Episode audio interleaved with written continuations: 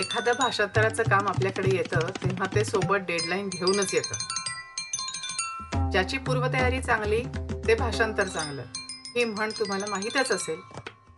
जितकं झटपट भाषांतर हवं तितकी पूर्वतयारी अधिक चांगली हवी ही उपम्हण सुद्धा लक्षात ठेवा. नमस्कार अनुवादक मंडळी. अनुस्वाद पॉडकास्टच्या तिसऱ्या पर्वाच्या दुसऱ्या भागात मी विदुला टोकेकर तुमचं स्वागत करते. आज आपण कुठल्याही गोष्टीचं भाषांतर करायला सुरुवात करायच्या आधी काय करायचं त्या नऊ गोष्टी ऐकणार आहोत. आणि शेवटी दहावी एक विशेष गोष्टही ऐकणार आहोत. ही चेकलिस्ट तुम्हाला उपयोगी वाटली तर मला नक्की कळवा आणि हा पॉडकास्ट लाईक करा शेअर करा सबस्क्राईब करा म्हणजे अधिकाधिक अनुवादकांपर्यंत आपल्याला पोचता येईल. तर अनुवादाला सुरुवात करण्यापूर्वी एखाद्या अनुवादाचं काम आपल्या हातात येतं तेव्हा ते सोबत डेडलाईन घेऊनच येतं. आणि डेडलाईनच्या आत काम करायची घाई असते आणि कधी एकदा कामाला सुरुवात करते असं आपल्याला होतं. प्रत्यक्ष कामाला सुरुवात करायच्या आधी ते काम आधी एकदा नीट बघून घेणं आणि त्याच्यावर थोडा वेळ खर्च करणं हे शेवटी वेळ आणि कष्ट वाचवणारं तर ठरतंच. पण आपल्या अनुवादाची गुणवत्तासुद्धा त्यामुळे वाढते. भाषांतरासाठी आपल्याकडे वेगवेगळी डॉक्युमेंट्स येतात किंवा संपूर्ण पुस्तक येतं किंवा एखादी फिल्म येते सबटायटल्ससाठी किंवा एखाद्या सोशल मीडिया पोस्टचा डेक येतो लोकलायझेशनसाठी अशा कुठल्याही डॉक्युमेंटचं भाषांतर करायला सुरुवात करायच्या आधी काही गोष्टी करायला हव्यात. त्या कुठल्या ते आपण पाहू आणि त्या आधी का करायच्या तेही पाहू. सहसा यातल्या बऱ्याचशा गोष्टी आपला ग्राहक आपल्याला सांगतच असतो. पण कधी कधी ग्राहकाच्या हे लक्षात येत नाही की ह्या गोष्टीचं स्पष्टीकरण द्यायला हवं किंवा ही गोष्ट अनुवादकाला आवश्यक असेल. किंवा एखाद्या गोष्टींमध्ये स्पष्टता नसेल तर ग्राहकाकडून किंवा आपल्या या गोष्टी सांगितल्या गेल्या नसतील तर या गोष्टी जरूर स्पष्ट करून घ्याव्यात आणि मग या डॉक्युमेंट्सचा अनुवाद करायला सुरुवात करावी. एक म्हणजे हा आशय म्हणजे हे डॉक्युमेंट किंवा पुस्तक किंवा फिल्म ही कोणासाठी करायची आहे? म्हणजे याचा कंटेंट कोण वापरणार आहे याची माहिती आपल्याला हवी. ही का हवी? तर कंटेंट वापरणाऱ्यांच्या दृष्टीने आपली भाषा बदलायला हवी. उदाहरणार्थ विम्यासंबंधी एखादी माहिती जर का तुम्ही ज्येष्ठ नागरिकांसाठी देत असाल तर ती भाषा थोडी वजनदार असायला काही हरकत नाही. पण जेव्हा संभाव्य ग्राहकांचं वय विशी पंचवीशीचं असेल तेव्हा तीच भाषा थोडी हलकी फुलकी होते. नंबर दोन. या डॉक्युमेंटच्या भाषांतराचा उद्देश काय हे पण आपल्याला माहिती असायला पाहिजे. म्हणजे एक कायदेशीर गरज म्हणून आपण करतो आहोत का बाजारपेठ मोठी करण्यासाठी किंवा नवीन बाजारपेठेत प्रवेश करण्यासाठी हे भाषांतर होतं आहे याची माहिती असेल तर भाषांतर त्यानुसार अधिक चांगलं होऊ शकतं. तिसरं शक्यतो पूर्ण डॉक्युमेंटवर एक नजर टाकायची. त्याच्या भाषा शैलीचं किंवा त्याच्या आशयाचं काही वैशिष्ट्य असेल तर ते आपल्या लक्षात येऊ शकतं. उदाहरणार्थ एखादं ब्रोशर हे थोडंसं अनुप्रास वापरून किंवा यमक वापरून हिंदी इंग्रजीत तयार केलेलं असतं. कधी कधी इंग्रजीत एखाद्या विशिष्ट ग्राहक वर्ग डोळ्यासमोर ठेवून खूप सुंदर सुंदर छान छान वजनदार असे इंग्रजी शब्द वापरून केलेलं असतं. तर त्याचं दुसऱ्या भाषेत भाषांतर करताना ती शैली किंवा भाषेची ती गंमत कायम ठेवली तर भाषांतर फारच परिणामकारक होतं. चार समजा त्या आशयात काही तांत्रिक शब्द असतील किंवा काही तांत्रिक संदर्भ वारंवार येत असतील तर भाषांतरामध्ये ग्राहकाच्या काय अपेक्षा आहेत? म्हणजे ते शब्द मूळ भाषेत तसेच ठेवायचे का लक्ष भाषेतले पारिभाषिक शब्द त्याच्यासाठी वापरायचे याचा उलगडा आपल्याला ग्राहकाकडून आधी करून घेता येतो. पाच आपल्याला काही लघुरूपं किंवा ॲब्रिवेशन्स वापरलेली असतील डॉक्युमेंटमध्ये तर भाषांतर करताना काय धोरण वापरायचं तेही ग्राहकांबरोबर आधीच ठरवून घेता येतं. म्हणजे ते एस एम एस असं लिहायचं आहे का इंग्रजीत एस एम एस अशी अक्षरं लिहायची आहेत का एस टिंब एम टिंब एस टिंब असं लिहायचं आहे किंवा आणखीन काही कुठल्या प्रकारे लिहायचं आहे हे आपल्याला आधी ठरवता येतं. किंवा भाषांतर करताना असं आपल्या लक्ष लक्षात येतं की या ठिकाणी काही तळटीपा देणं आवश्यक आहे. तर असं वाटलं तर तशी सूचना आपल्याला आधीच ग्राहकाला करता येते. सहा.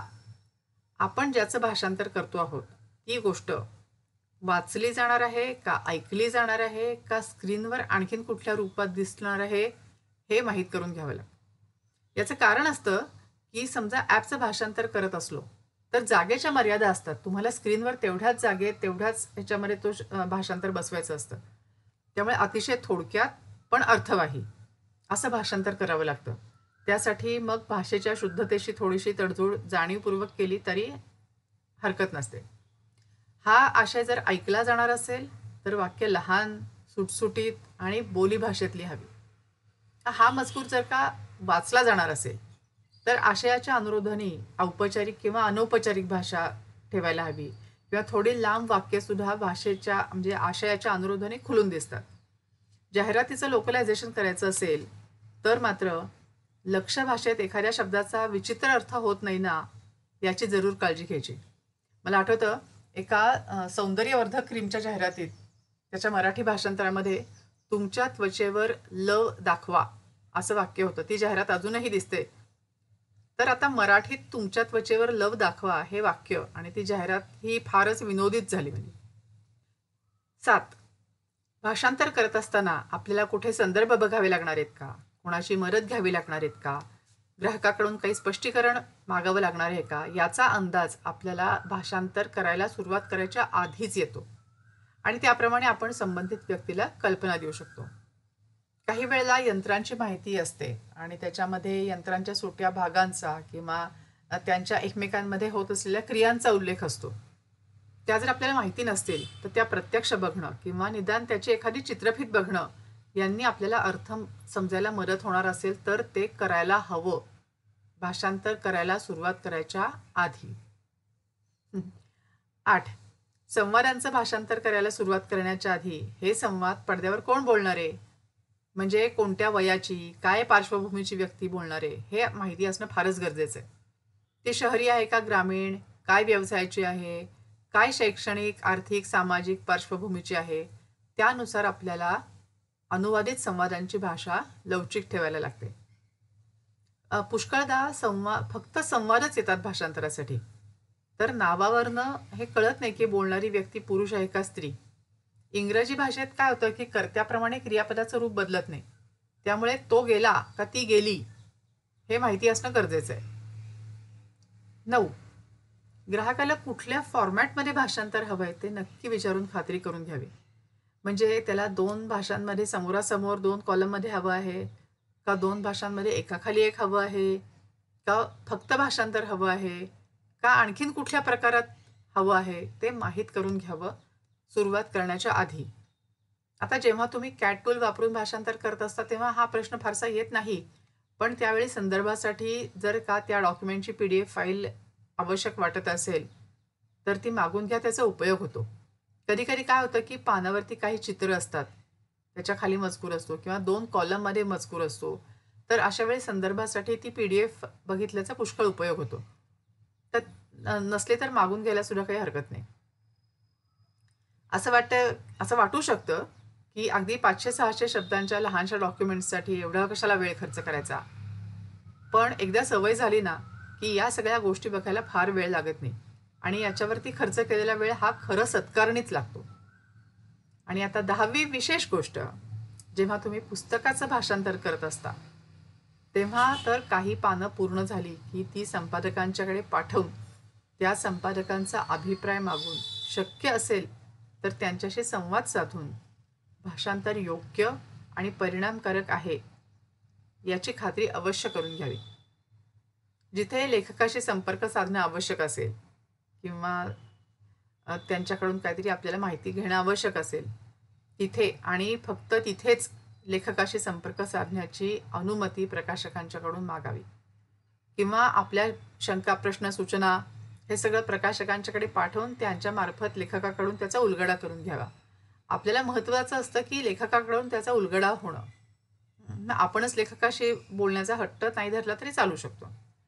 सहसा सगळे लेखक हे भाषांतर चांगलं व्हावं यासाठी अतिशय जागरूक असतात आणि त्यासाठी सगळ्या प्रकारचं सहकार्य करतात. तर या झाल्या आजच्या दहा गोष्टी.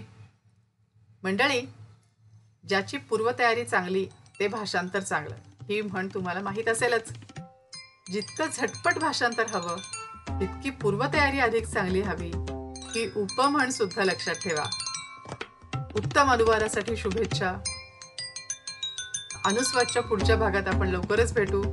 मी विदुला टोकेकर अनुवादासाठी आणि भाषेच्या गमतीसाठी अनेक शुभेच्छांसहित. धन्यवाद.